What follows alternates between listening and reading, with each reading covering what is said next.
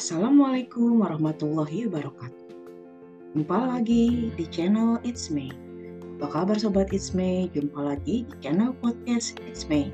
Saya Melani Damayanti. Saya akan menemani Sobat It's Me untuk berbincang-bincang dengan topik-topik yang bisa menjadi literasi, motivasi, dan edukasi.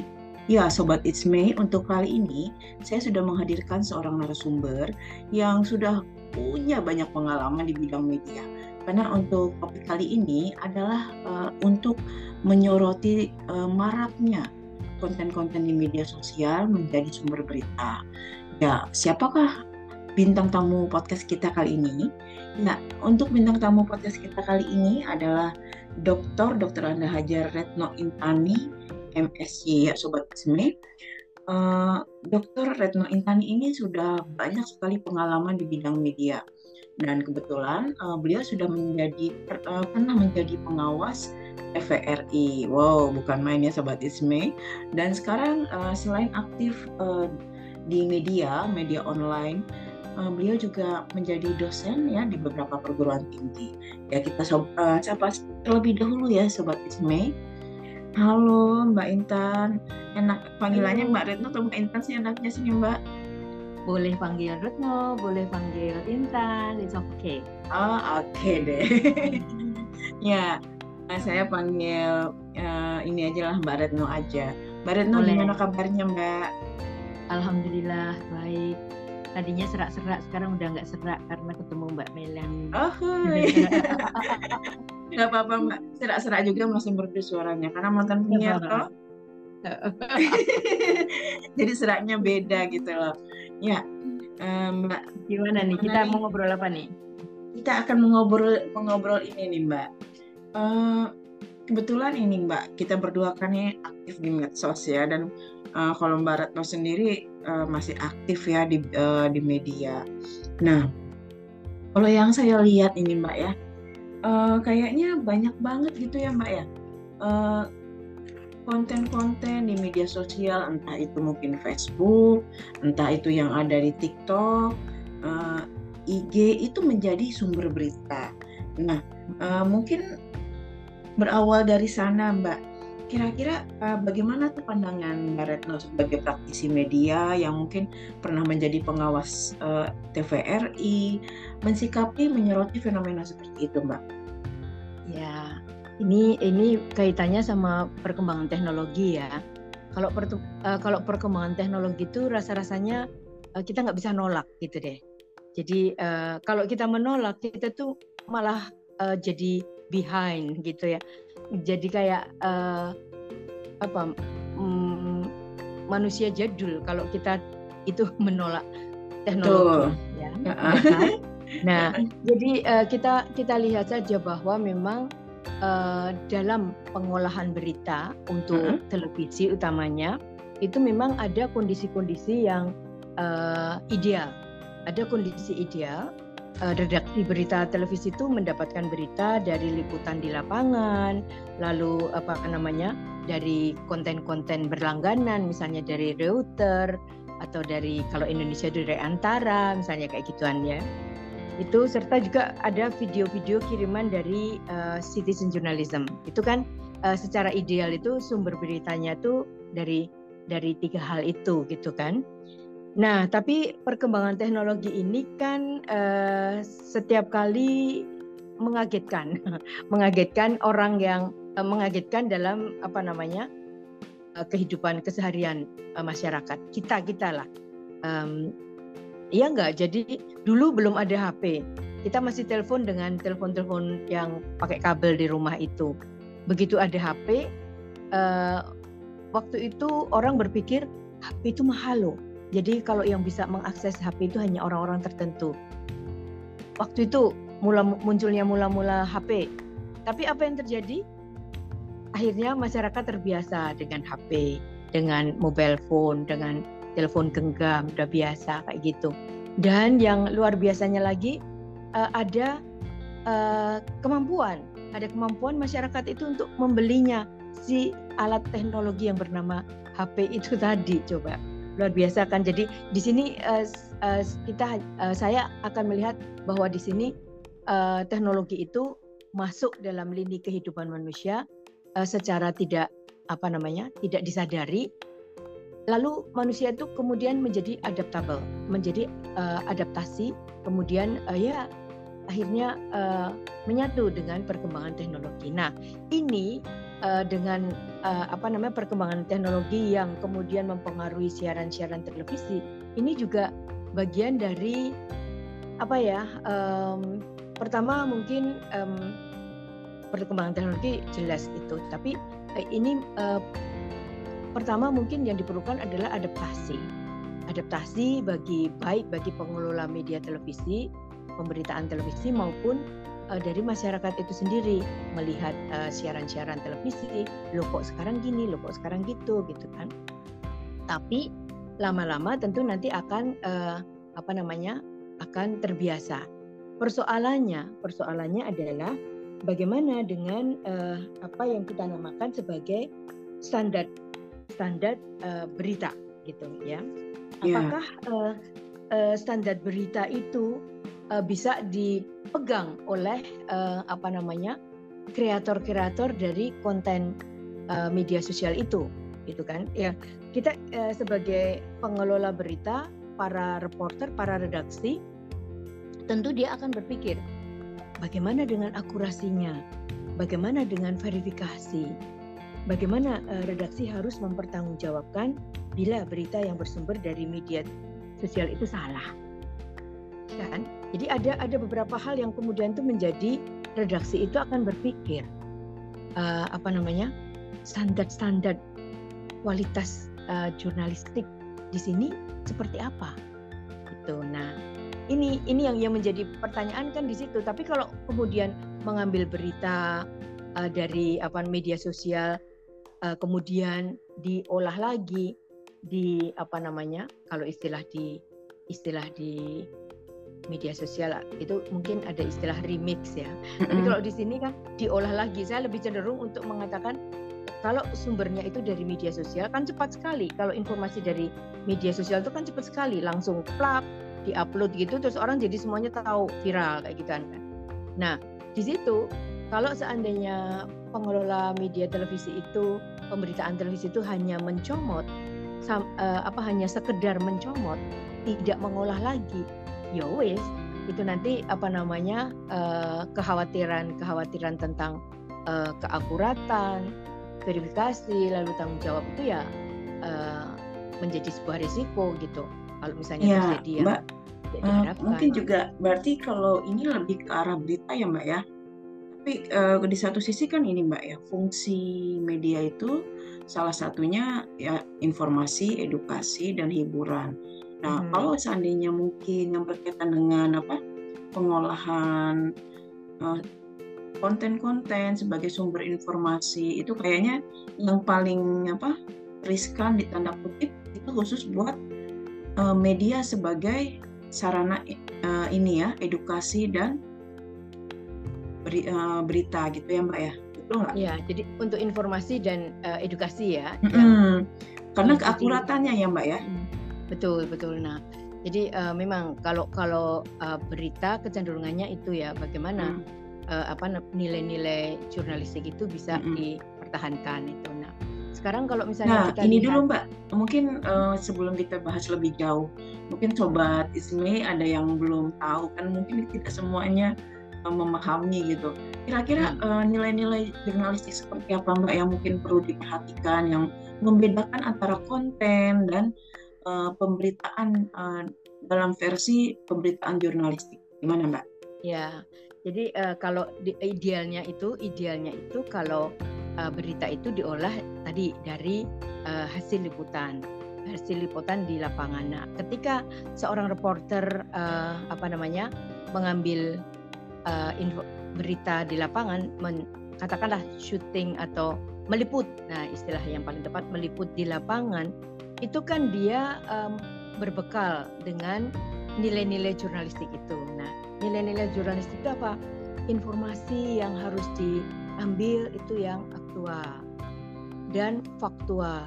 Fakta. Jadi jadi tidak berdasarkan dari sebuah uh, apa namanya? Uh, rekayasa kayak gitu. Tapi fakta betul-betul ada fakta yang peristiwa yang terjadi gitu. Nah sudah gitu juga uh, apa namanya aktual faktual kemudian juga uh, apa namanya ada nilai-nilai yang proximity yang dekat dengan uh, apa namanya kehidupan masyarakat setempat. Berarti ini berkaitan dengan ini ya Mbak ya, uh, news value ya, nilai berita. Ada news value, ada nilai-nilai yang di, yang terkandung di dalamnya gitu kan. Hmm. Artinya seorang reporter ketika akan mengam, meliput di lapangan itu sudah berbekal dengan nilai-nilai berita yang ada di dalam uh, apa namanya pengetahuan si reporter itu.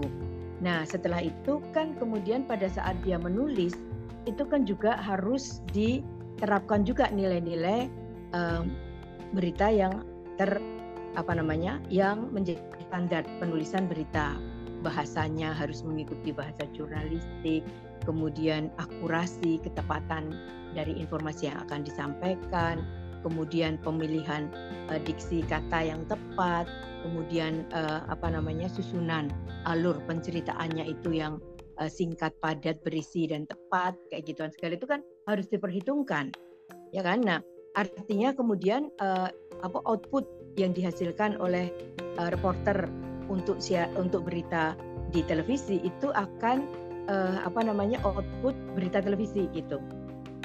Nah, uh, kalau kita lihat di media sosial, informasi yang tersebar itu kan informasi yang uh, kalau kalau apa namanya informasi itu berasal dari uh, apa akun-akun yang mengatasnamakan individu-individu misalnya bukan mengatasnamakan uh, media massa yang sudah terverifikasi misalnya kalau misalnya ada Tribun News ada Kompas ada banyak banget uh, apa namanya media-media mainstream itu yang kemudian beritanya itu dicuplik-cuplik untuk kemudian diedarkan di media massa kan Nah, Oh itu iya. uh, Mbak, kalau mungkin ada ini nggak Mbak? Mungkin uh, agar Sobat Ismail lebih mungkin ada bayangan gitu, mungkin contohnya gitu loh Mbak. Contoh mungkin contoh. pemberitaan seperti apa yang diambil dari konten media sosial gitu ya, mungkin ya. tanpa menyebutkan stasiunnya ya, ya. enak. Uh, sekarang kita lihat, uh, ketika uh, apa namanya seorang putri, putri yang lagi ngetop banget kayak gitu, yang yang kemudian muncul di apa namanya American Got Talent lalu dia memenangkan buzzer itu nah oh, itu benar, kan Mbak. Uh, uh -uh. ya itu yeah. ketika ketika itu disiarkan oleh um, apa namanya uh, platform yang kemudian ada ada berita yang kemudian disiarkan oleh platform yang mengatasnamakan media massa. Itu kan beritanya kan 5W1H kemudian uh, apa namanya um, kejelasan uh, gambarnya segala. Itu kan sudah uh, wawancara kepada ibunya wawancara kepada ayahnya kayak gitu segala itu kan jelas. Ada uh, 5W1H-nya dan juga ada eksplorasi dari uh, informasi yang ada itu. Tapi kalau yang yang hanya sekedar comot mencomot kan hanya mencomot dari uh, peristiwa ketika Putri itu bernyanyi di panggung uh, apa namanya American Got Talent kemudian Simon maju itu itu semuanya apa namanya diikutin saja tidak ada informasi yang kemudian meruntut uh, standar-standar uh, apa namanya pemberi pengiriman informasi ke halayak banyak kayak gitu. Dan Jadi mungkin uh, tidak dicantumkan sumber beritanya gitu mbak ya? sumber mungkin ada, sumber uh-huh. ada, tetapi uh, apa namanya the way penceritaan untuk mengatakan, memberitakan, menginformasikan ini loh Putri uh, memenangkan buzzer uh, apa tuh istilahnya kemarin itu ya. itu uh, Got Talent ya. di di American Got Talent kayak gitu itu tidak hanya sekedar menirukan dari apa yang uh, apa, apa yang muncul di permukaan saja, tapi tidak hmm. kemudian mencoba untuk menggali ya, itu siapa sih? Berarti bisa Kemudian, dikatakan seperti ini juga ya hal ini menyebabkan uh, media menjadi kurang kritis gitu ya Mbak? Nah itu jadi uh, apa namanya? Jadi jadi itu um, secara permukaan akan kelihatan seperti itu, tapi uh, apa namanya dampak dampak-dampaknya itu itu yang kemudian mesti harus kita lihat ya. Ketika uh, materi dari media sosial itu menjadi sumber berita, itu dampak positif dan negatifnya ada. Dampak positifnya itu uh, para pengelola uh, apa katakanlah redaktur itu akan mendapatkan konten dengan mudah, murah, cepat dan juga konten-konten uh, yang disukai masyarakat mungkin karena karena uh, si redaktur itu mungkin mengambil mencomot yang like atau yang viewersnya banyak gitu langsung di apa dicomot gitu. Nah itu uh, mudah, murah, tepat. Nah terus uh, itu materinya itu juga uh, mengikuti apa yang sedang dibicarakan masyarakat banyak misalnya kekinian katakanlah begitu. Nah kemudian juga uh, kalau kemudian kita mengintip media-media uh, sosial seperti itu, itu juga akan mendorong redaktur itu untuk lebih aktif di media sosial, mengamati informasi-informasi apa yang berseliweran di media sosial gitu. Nah, juga uh, hal ini tentu juga secara positif itu akan mendorong masyarakat itu untuk membagi konten terkait dengan informasi-informasi di sekitarnya, informasi-informasi yang menarik perhatiannya. Nah, itu keuntungannya. Nah, tapi juga ada eh, apa namanya? Ada juga hal-hal yang negatif. Ada juga hal-hal yang eh, apa namanya? dampak-dampak negatif atas pencomotan eh, materi atau konten media sosial itu menjadi sumber berita ya. E, misalnya konten itu kan bukan asli apa e, liputan gitu kan. Konten itu bukan asli liputan dari si redakturnya. Artinya kalau itu bukan asli, artinya si redaktur itu juga e, memikirkan tentang copyright, juga oh. tentang e, apa namanya e, kalau kalau misalnya si si kreator konten itu um, apa namanya tahu kalau kontennya itu dicomot, nah tentu kan ini akan me, akan menimbulkan apa ya semacam kayak kayak friksi-friksi tertentu gitu. Nah kalau misalnya kita mengambil konten dari secara berlangganan, misalnya dari Reuters, dari uh, sumber-sumber apa kantor-kantor berita yang lain, itu kan kita sudah berlangganan. Kita kan sudah tersaji untuk uh, untuk mengambil mana-mana yang memang kita perlukan gitu. Jadi kita nggak ada kekhawatiran gitu. Tapi kalau medsos kan belum jelas si apa namanya si konten kreator itu nanti berkenan nggak untuk kita ambil misalnya kayak gitu ya. Itu terus ya, uh, jadi sebenarnya mungkin bisa nggak mbak uh, nggak masalah mungkin kalau mau ngambil dari mana dari medsos tapi sedikit tidaknya ya mungkin perlu izin juga ke konten kreator dan jelas sumbernya gitu ya mbak ya.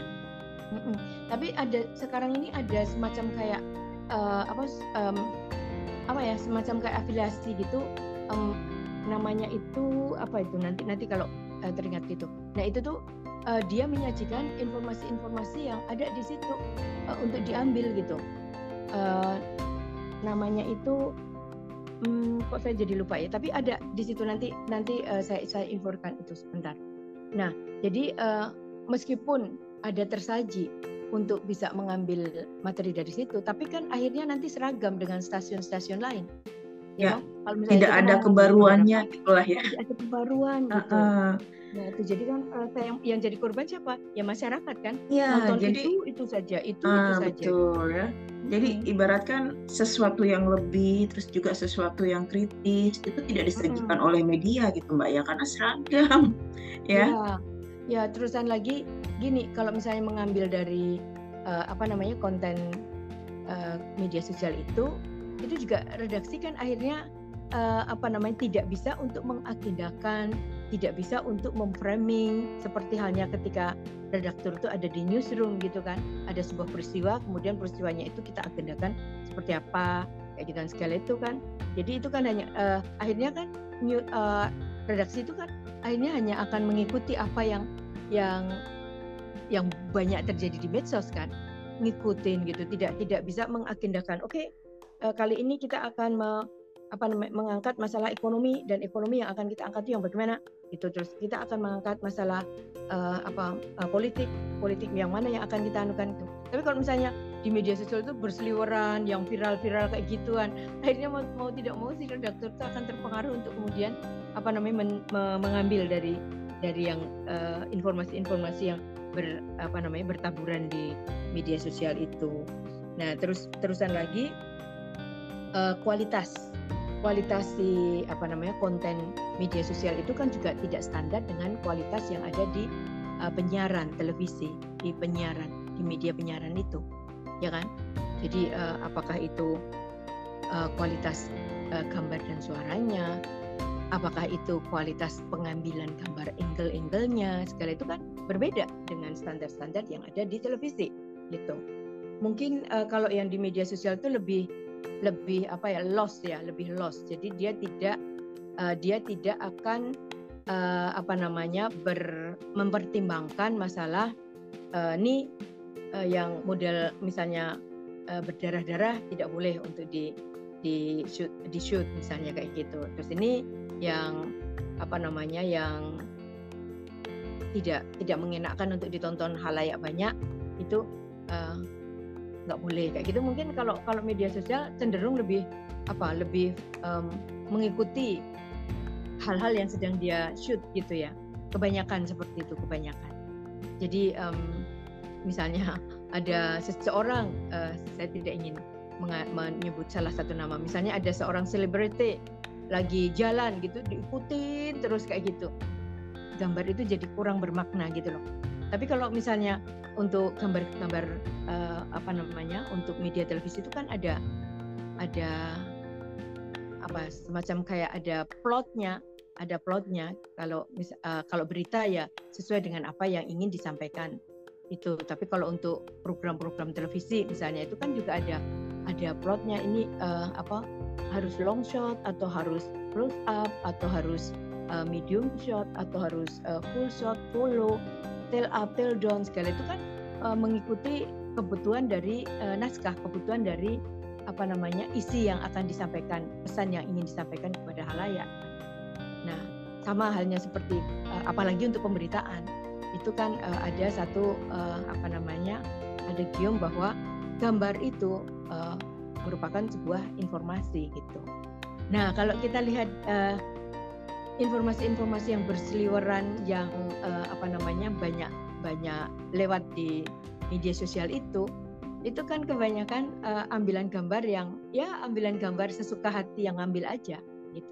Tanpa mempertimbangkan banyak yang berkaitan dengan kepentingan-kepentingan halayak untuk memperoleh informasi itu bedanya ya. seperti itu. Kebetulan kan juga mungkin ibaratkan uh, kalau konten kreator juga dari standar tadi kata Mbak Retno mungkin standar dari pengambilan gambar ya itu kan berbeda dengan mungkin kameramen yang sudah profesional dari kualitas dan skillnya.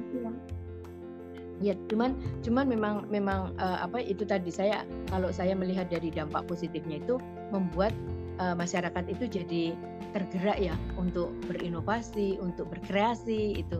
Itu yang yang yang apa namanya? yang membanggakan itu yang yang membuat apa ya uh, semangat itu sih.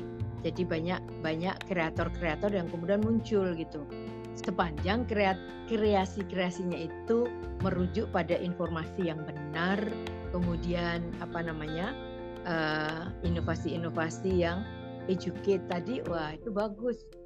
Bagus deh. Banyak loh sekarang uh, misalnya ada bagaimana orang uh, menanam pohon apa caranya bagaimana itu kan ditunjukkan segala itu kan itu itu itu bagus itu bagian dari bagaimana uh, turut mengedukasi yang berkaitan dengan bidang masing-masing. Nah itu bagus bahasa bahasa Inggris kemudian yeah.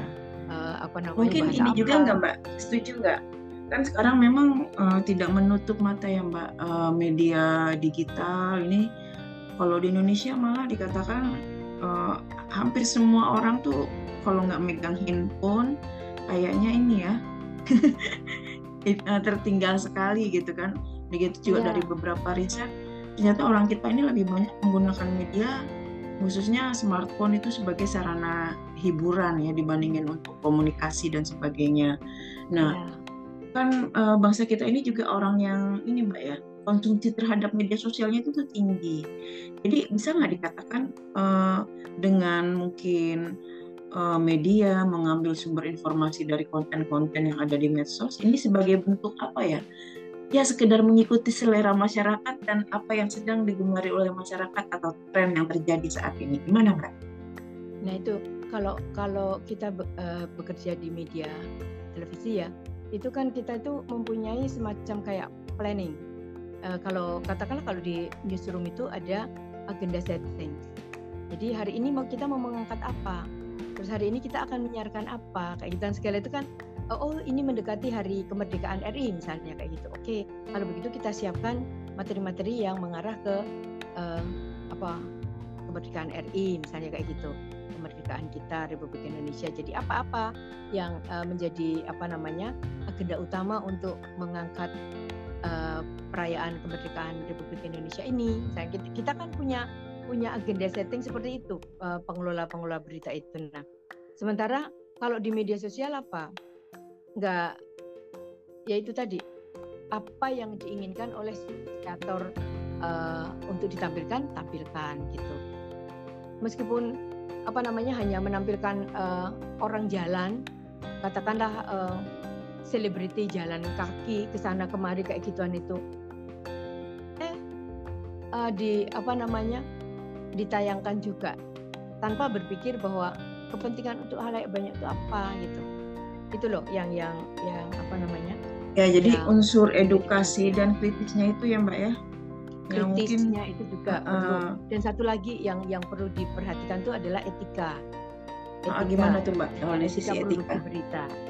Kalau kita lihat uh, untuk men menjadi seorang uh, jurnalis, reporter, wartawan segala itu kan uh, kita harus memahami etika jurnalistik, kode etika, kode etik jurnalistik kalau di dalam uh, aturan yang sudah di uh, apa namanya dimuat di dalam Undang-Undang Nomor 40 Tahun 99 itu yang kemudian diturunkan menjadi kode etik uh, jurnalistik itu pasal 2 itu kan uh, ada ketentuannya. Saya coba saya bacakan ya ketentuannya itu. Nah, wartawan Indonesia itu, itu ketentuannya dari mana Mbak sumbernya? Dari kode etik jurnalistik. Oh, oke. Okay. Kode etik uh -uh. KEJ, kode etik yeah. jurnalistik uh, itu di pasal 2 itu terdapat ketentuan wartawan Indonesia menempuh cara-cara yang profesional dalam melaksanakan tugas jurnalistik. Nah, menempuh cara-cara yang profesional dalam melaksanakan tugas jurnalistik. Mm-hmm. Artinya uh, profesional itu kan artinya uh, dari isi, dari cara pengambilan, dari pengemasan, dari the way memprosesnya itu kan juga uh, apa namanya dikategorikan untuk yang profesional itu, gitu kan? Lalu penafsiran dalam uh, pasal itu apa coba? Jadi intinya ketika kita meng, apa namanya diminta untuk cara-cara yang profesional itu artinya antara lain kita harus bisa menghasilkan berita yang faktual dan jelas sumbernya, tidak melakukan plagiat, termasuk menyatakan hasil liputan wartawan lain sebagai karya sendiri itu kan juga termasuk plagiat itu. Dan juga uh, tidak rekayasa pengambilan dan pemuatan atau penyiaran gambar, foto, suara, dilengkapi dengan uh, keterangan tentang sumber dan ditampilkan secara berimbang. Iya, yeah. tidak balance ya. Ada di dalam kode etik itu. Nah, tapi uh, dalam penggunaan konten media sosial itu apa? Terdapat ketidaksesuaian dengan aturan-aturan dalam kode etik jurnalistik pasal 2 tersebut. Antara lain ya, misalnya tidak jelas sumbernya gambarnya dimuat aja kayak gituan itu yang muat banyak misalnya kayak gitu sumbernya siapa sih yang pertama kali muat tuh nggak nggak disebutkan itu coba nah, Dan tapi itu, sejauh ini pernah ada ini nggak mbak komplain dari masyarakat atau mungkin teguran kalau yang yang apa namanya kalau yang di yang saya dengar di Dewan Pers itu sudah banyak aduan-aduan yang berkaitan dengan uh, apa namanya berita-berita yang tidak tidak sesuai dengan kode etik oh, yang jadi ada. sebenarnya di Dewan Pers sudah banyak pengaduan juga Mbak ya? Banyak, banyak pengaduan-pengaduan itu gitu kan. Nah, jadi eh, apa namanya? banyak banyak hal-hal yang pokoknya kalau hal-hal yang menyimpang aturan main dari apa namanya? kode etik jurnalistik, nah itu ranahnya ranah uh, Dewan Pers yang apa namanya? yang menangannya gitu kan. Nah, jadi uh, apa namanya? Eh, sumber-sumber yang dari media online itu itu tuh um, mesti harus digawangi, nah mesti harus um, apa namanya di ya digawangi atau difilter oleh si jurnalisnya itu sendiri gitu. Caranya gimana? Ya si jurnalis harus selalu mengingat uh, marwah dari uh, jurnalistiknya itu gitu loh. Oh, kita kalau nggak punya medsos ya kayaknya tuh tinggal banget ya. Tapi juga sobat Ismi juga mungkin sudah tahu ya apalagi mungkin di TikTok atau ini kita lihat banyak sekali berita-berita yang mungkin dibuat oleh konten kreator dan sebagainya. Nah, berkaitan dengan apa episode kali ini apa iya tadi kita sudah bahas uh, apa yang sudah dibuat oleh konten kreator yang ada di medsos itu layak untuk dijadikan berita. Nah, tadi um, Mbak Retno sudah menyampaikan sebenarnya ada beberapa hal yang atau mungkin bisa dijadikan sebagai sumber berita. Salah satunya peristiwa ya. Mungkin uh, selain peristiwa mungkin ada lagi uh, apa tadi Mbak Retno? Ya, jadi uh, ada hasil liputan sendiri gitu, uh -uh. apa mengangkat peristiwa-peristiwa yang ada liputan di khusus uh, ya masyarakat hmm. gitu ya. Kemudian juga ada bisa mengunduh dari uh, ini kantor-kantor berita, kantor berita kantor-kantor berita yang memang sudah mensuplai informasi-informasi dan juga dari newswire gitu. Jadi saya uh, apa namanya belum menyebut, uh, menyebutkan newswire ini ya. Newswire itu adalah uh, penyedia layanan dengan siaran pers atau pengumpulan berita gitu. Kayak antara gitu ya. Atau ya, berita. wire itu kan artinya kabel ya. Mm-hmm. Wire kabel. Jadi beberapa tahun yang lalu uh, Newswire ini memberikan aksesnya menggunakan kabel. Wire-nya itu menggunakan kabel. Jadi namanya jadi Newswire. Mereka menyediakan konten berita atau laporan ke beberapa media dengan cara berbayar kepada pelanggannya gitu. Nah, banyak newswire itu yang menyuplai berita dari seluruh dunia seperti AFP, Agence France Presse itu uh, eh, AFP ya. Kemudian ada Reuters, ada UPI, United uh, Unit uh, United Press International. Kemudian ada Associated Press, AP. IP.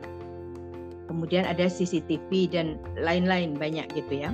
Nah, lembaga-lembaga itu memiliki kantor dan cabang di seluruh dunia dan memiliki jaringan berita yang besar untuk mengumpulkan informasi dari uh, berbagai belahan dunia.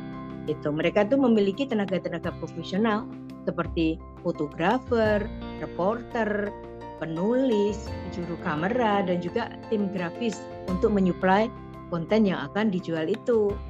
Nah, Newswire ini menyediakan uh, berita terbaru tentang olahraga, tentang pemilu, tentang politik, tentang ekonomi, pasar saham, hiburan dan berita umum lainnya deh.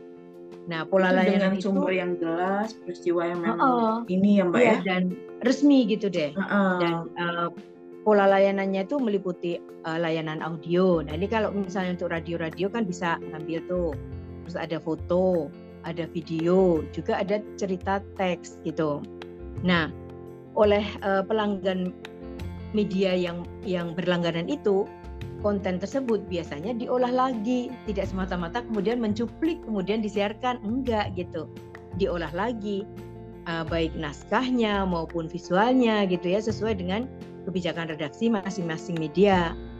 Meski mereka itu menjual konten berita secara khusus dan tertutup, mereka juga mengilim, uh, apa, mem memiliki lah, memiliki portal atau website sendiri yang memuat sejumlah berita. Tetapi ada beberapa konten itu yang disajikan terbatas dan juga berbayar. Nah, itu jadi uh, kalau kalau kita apa namanya melihat para pelanggan newswire ini siapa saja gitu. Biasanya yang berlangganan Newswire ini itu kantor berita nasional. Hampir semua negara itu memiliki kantor berita yang menerbitkan berita di redaksinya. Namun ada juga yang menjual kembali konten beritanya itu kepada media lain gitu. Tapi kantor berita nasional itu biasanya dia akan berlangganan ke Newswire. Lalu media konvensional. Nah, media konvensional yang dimaksud adalah koran, radio, media-media online. Mereka tuh membutuhkan konten dari newswire sesuai dengan jenis medianya. Kayak misalnya radio. Radio itu berarti dia kan membutuhkan konten audio, ya kan? audio dan juga tulisan. Sementara media online itu membutuhkan konten tulisan, foto, mungkin juga video kayak gitu. Nah, bagaimana dengan stasiun televisi? Stasiun televisi itu uh, memerlukan konten berita dari luar negeri dengan cara berlangganan newswire. Redaksi stasiun televisi tersebut itu tidak perlu mengirimkan tim liputan di luar negeri ketika ada peristiwa penting.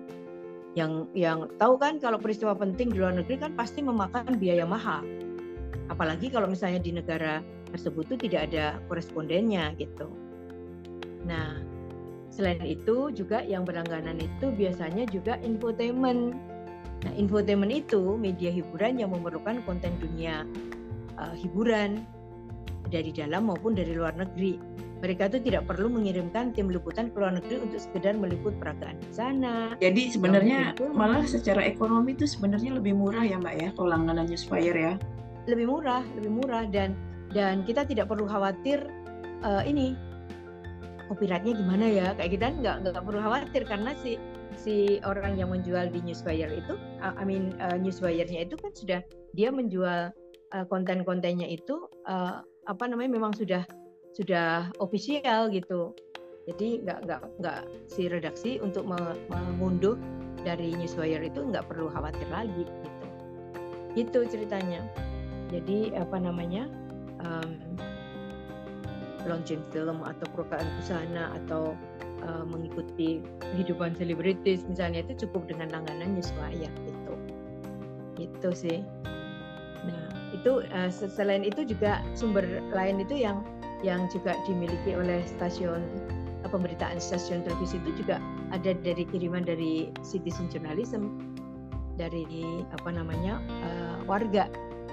Nah, kalau kiriman dari warga itu kalau warganya itu sudah uh, memahami uh, apa packaging berita secara uh, apa namanya jurnalistik gitu secara secara uh,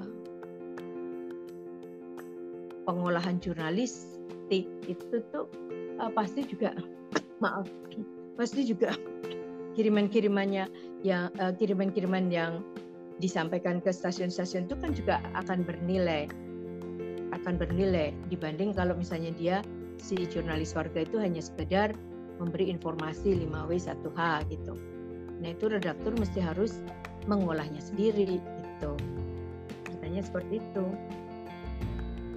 Nah tapi nah. tapi sekali lagi kalau uh, apa namanya perkembangan teknologi itu memang harus di uh, harus diadapt harus diadaptasi gitu. Nggak bisa ditinggalkan nggak bisa di apa ya di, bisa dihindari. di, emang tuh dari, ibaratkan kemajuan zaman ya mbak ya. Ya ya ya. Ya jadi memang memang mau tidak mau ya harus ya kita harus adaptable. Iya uh, betul. uh, mengadaptasi kemajuan teknologi gitu. Uh, jangan jangan jangan sampai kita uh, terjebak pada kemajuan teknologi tapi kita know nothing tidak tahu apa apa gitu itu yang yang apa yang yang bahaya. Nanti akan terperosok pada hal-hal yang sesat gitu kan. Misalnya pakai pakai internet tapi tidak tahu bagaimana cara menyaring apa namanya informasi eh, informasi-informasi yang luar uh, luar biasa banyaknya itu kan akhirnya akan pusing sendiri terjebak pada ketidaktahuan itu ya kan? Betul. jadi bagaimana tapi jadi ibaratkan ini juga ya mbak ya dengan mungkin uh, banyaknya konten di media sosial dijadikan uh, berita ini adalah sebenarnya salah satu dampak dari kemajuan teknologi gitu ya mbak ya? Ya ya sepakat itu ya memang ya memang mau tidak mau ya otomatis ada plus ada minus ya kan? Dan itu memang ya. justru kalau bagi jurnalis itu menjadi tantangan. Bagaimana media ya. kita hanya sebagai sumber apa uh, informasi tapi kita juga harus berpikir kritis ya mbak ya. Sumber informasi ya. tapi sumbernya terpercaya nggak? Gitu ya nggak? Kan uh, kalau kalau kalau kita me, apa namanya merujuk pada pada apa yang disampaikan oleh Bill Kovacs Bill Kovacs mm -hmm. itu seorang uh, wartawan dari uh, New York Times itu kan uh, dia mengatakan ada loh sembilan uh, sembilan apa namanya elemen-elemen uh, sembilan elemen-elemen aduh jatuh itu ada loh sembilan elemen-elemen apa namanya jurnalistik yang uh, apa yang kemudian tersirat di dalam kode etik jurnalistik itu. Nah, tapi uh, Bill Kovacs itu sudah sudah menambahkan satu lagi um, satu lagi dari sembilan itu jadi sepuluh ada sepuluh elemen jurnalisme yang tersirat uh, di dalam uh, kode etik jurnalistik itu.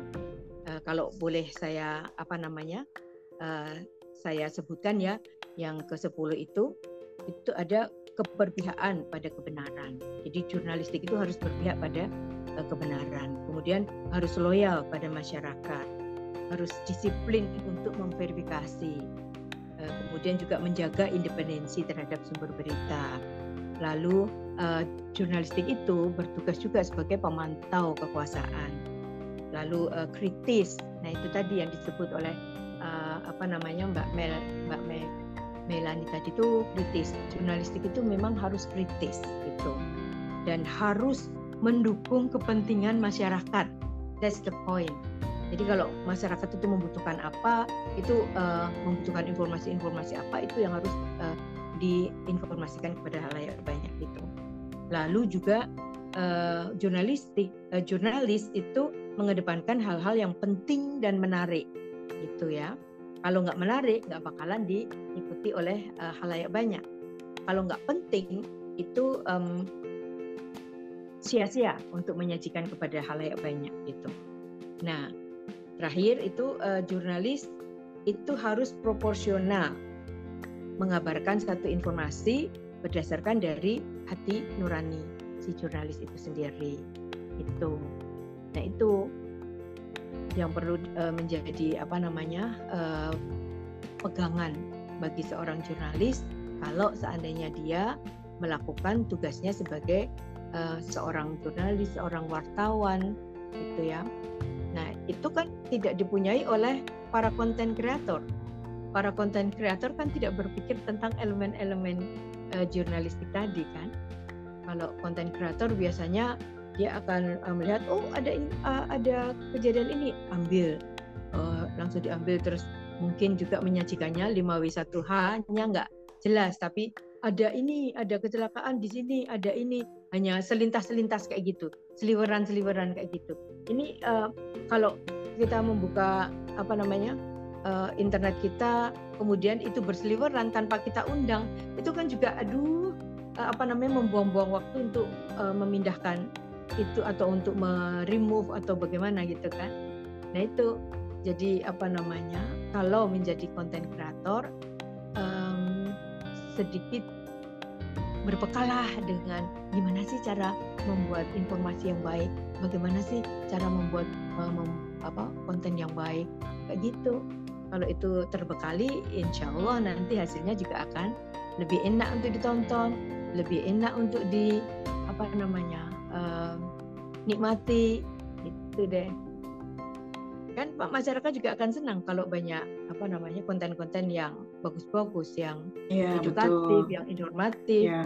emang kalau yang saya lihat gini uh, gini mbak apa sekarang ini kan juga banyak uh, dosen praktisi yang memang berlatar belakang mungkin paham ya tentang bagaimana sih konten itu sebaiknya juga punya unsur mendidik banyak juga mbak yang sudah menampilkan sumber dari apa uh, mereka tuh ngambil informasinya dari mana sih gitu loh itu udah cukup juga tapi memang belum semuanya gitu ya mbak ya, ya nah ya. Uh, mbak sebenarnya nih fenomena seperti ini ya uh, konten uh, dari medsos dijadiin berita itu sebenarnya terjadi juga nggak di media yang di luar negeri? Kalau kalau yang sejauh yang saya amati mereka itu mengambil apa namanya mengambil uh, semacam kayak satu dua frame dari konten media sosial tapi kemudian mereka mengolah sendiri ketika uh, beberapa waktu yang lalu ada ada tokoh yang hadir di uh, apa namanya pemanggisan itu kan saya tanyakan juga apakah uh, apa namanya kebiasaan mengambil konten di uh, media sosial untuk kemudian menjadi berita itu uh, satu hal yang jelek atau uh, sesuatu hal yang tabu atau bagaimana gitu kan di negara-negara yang maju seperti itu. Mereka uh, apa tokoh itu menjawab uh, sepanjang kaidah-kaidah jurnalistik itu tetap dipakai itu tidak menjadi masalah kayak gitu sepanjang kaidah-kaidah jurnalistik itu. Ya, nah, yang jelas kita hmm? yang jelas ini Mbak ya di sana kayaknya pengambilan sumber dari uh, tadi media kayak seperti AFP, Reader itu lebih banyak ya Mbak dibandingin dari mana? Dari konten. Mm -hmm. Ya, jadi jadi jadi uh, apa namanya? Yang yang saya amati itu legal aspeknya, legal aspeknya itu lebih dihukumi, lebih dipegang daripada uh, apa terjebak pada viralitas itu. Yang saya lihat seperti itu. Uh, bahkan bahkan mereka uh, bahkan mereka mencoba untuk bagaimana berita yang mereka bikin itu menjadi viral gitu kan. Bukan bukan kemudian uh, ikut ikut apa mencomot dari yang sudah viral tapi how to create uh, their news is being adopted by other gitu.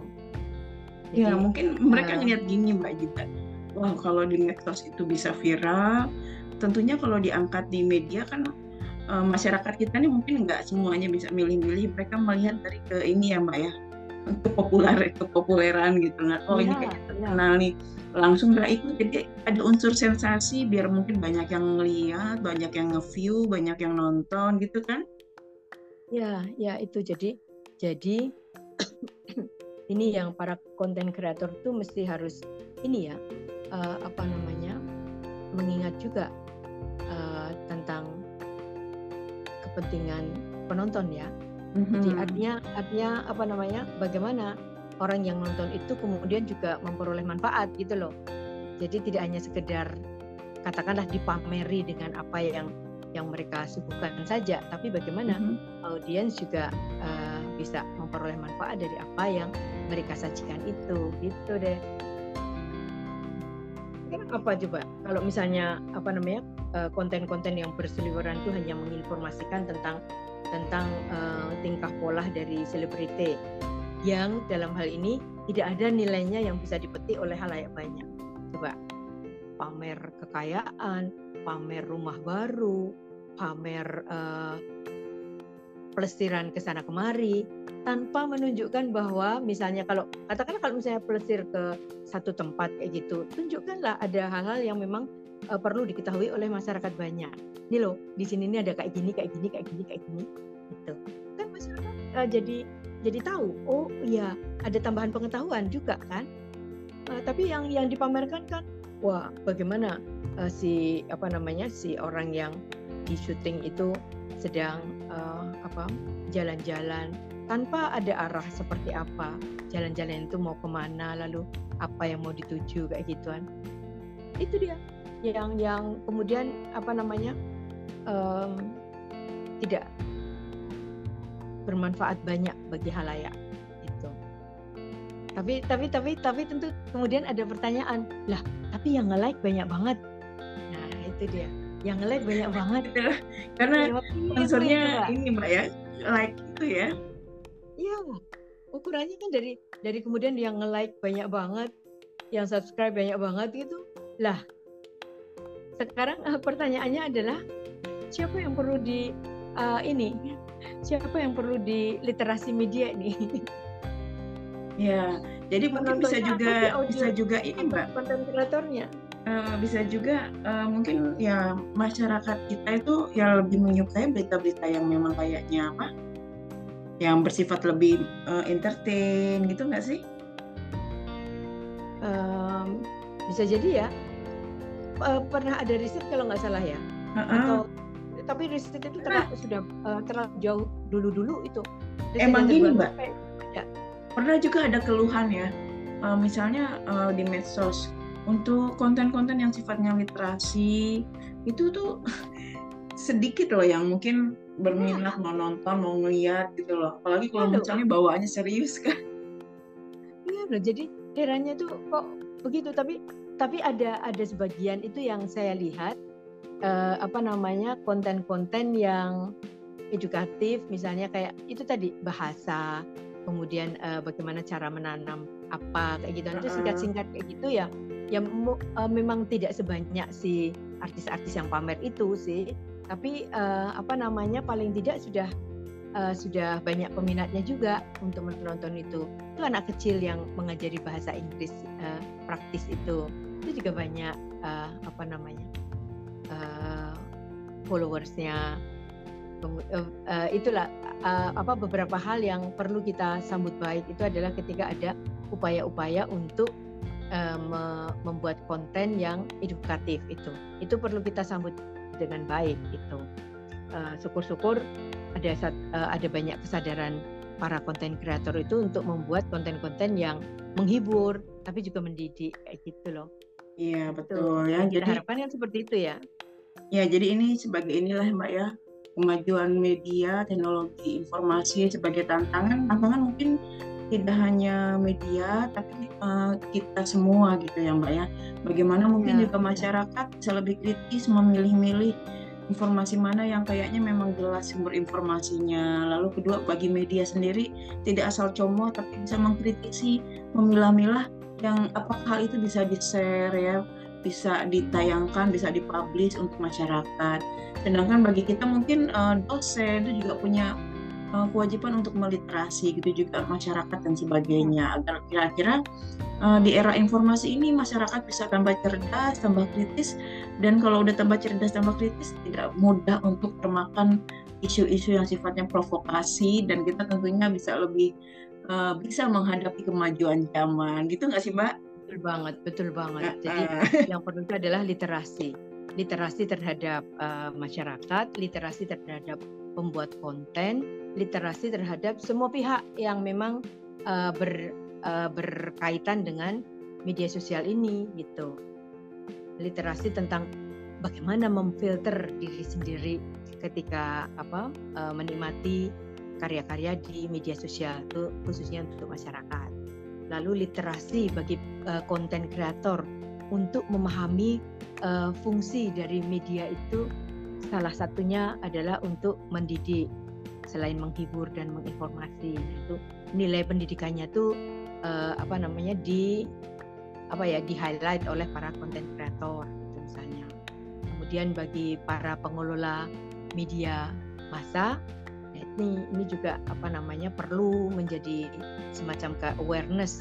Kalau mengambil sumber dari media sosial itu yang ambillah yang kiranya memang uh, nilai edukasinya itu ada di situ untuk kemudian diolah lagi sesuai dengan kaidah-kaidah jurnalistik tadi itu itu deh Jeng. Iya ya sobat Ismay uh, sudah banyak banget ya informasi yang kita dapat uh, dari bincang-bincang dengan Mbak Retno Intani yang memang sepertinya benar ya sobat Ismay mungkin kita semua punya medsos kadang-kadang kita senang banget melihat atau memperhatikan informasi informasi-informasi yang mungkin kita sendiri tidak paham atau tidak mengetahui dari mana sumbernya.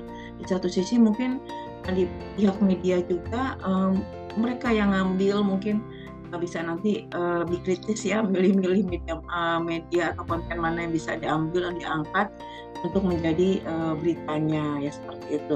Nah Mbak Retno menutup bincang-bincang kita kali ini mungkin ada semacam ini ya uh, tips atau misalnya bisa juga sebuah inilah ya uh, benang merah kira-kira apa sih yang sebaiknya dilakukan oleh pihak media berkaitan dengan uh, konten yang hendak kita ambil di media sosial. Silakan Mbak Retno. Iya, jadi gini, kalau menurut saya um, media massa baik itu televisi, radio maupun media uh, cetak online gitu, kalau mau mengambil Eh, materi-materi sebagai sumber berita dari media sosial itu uh, nggak masalah tapi nah tapinya itu loh tapi tolong deh difilter yang diambil itu yang yang ada kemanfaatannya bagi masyarakat banyak. Lalu perlu juga di, diolah didaur ulang di, diolah lagi lah gitu diolah lagi tidak hanya sekedar mencom, mencomot uh, ansih dari apa yang uh, muncul di media sosial itu. Itu untuk uh, apa namanya pengelola media. Nah untuk masyarakat sendiri uh, sebagai konsumen dari apa namanya konten-konten uh, di media sosial itu uh, ya kayaknya kita memang uh, harus harus memilah-milah sendiri, harus menjadi penjaga gawang diri sendiri untuk bisa memilih konten mana yang memang uh, layak untuk dikonsumsi atau yang tidak layak untuk dikonsumsi itu dari diri kita sendiri itu yang memfilter dari diri kita sendiri itu yang menggawangi gitu. Nah kalau kalau dari diri kita itu menggawangi asupan-asupan dari uh, media sosial itu saya yakin uh, apa namanya kita akan memperoleh materi materi-materi yang memang sesuai dengan apa yang kita butuhkan, apa yang kita inginkan. Gitu deh. Oh, terima kasih sekali Mbak Retno Intani. Tapi satu hal lagi, Jeng, satu hal lagi, satu hal lagi, um, apa namanya pertumbuhan konten-konten kreator ini perlu disambut baik juga. Cuman, please, uh, kalau membuat apa konten-konten itu yang ada nilai manfaatnya terhadap masyarakat. That's it itu. Ya, gitu deh. Jadi bukan yang joget-joget gitu ya Mbak. Uh -uh. ya, Sobat Isme, demikian bincang-bincang saya dengan Mbak Retno Intani yang memang sangat expert ya di bidang media karena pengalamannya sudah cukup lama. Dan semoga next kita bisa bincang-bincang lagi ya Mbak Retno Intani dengan topik yang berbeda karena ini ya, bisa menjadi literasi bagi uh, Sobat Isme. Ya, uh, terima kasih Mbak Retno Intani sudah bersedia hadir. Terima kasih kembali. Ya, sama-sama uh, Sobat Isme. Salam sehat, salam literasi. Kita jumpa lagi pada episode yang berbeda dengan topik yang mungkin lebih menarik dan bisa menjadi edukasi, motivasi, dan literasi. Salam, dadah. Terima ya, kasih Pak Retno. Salam.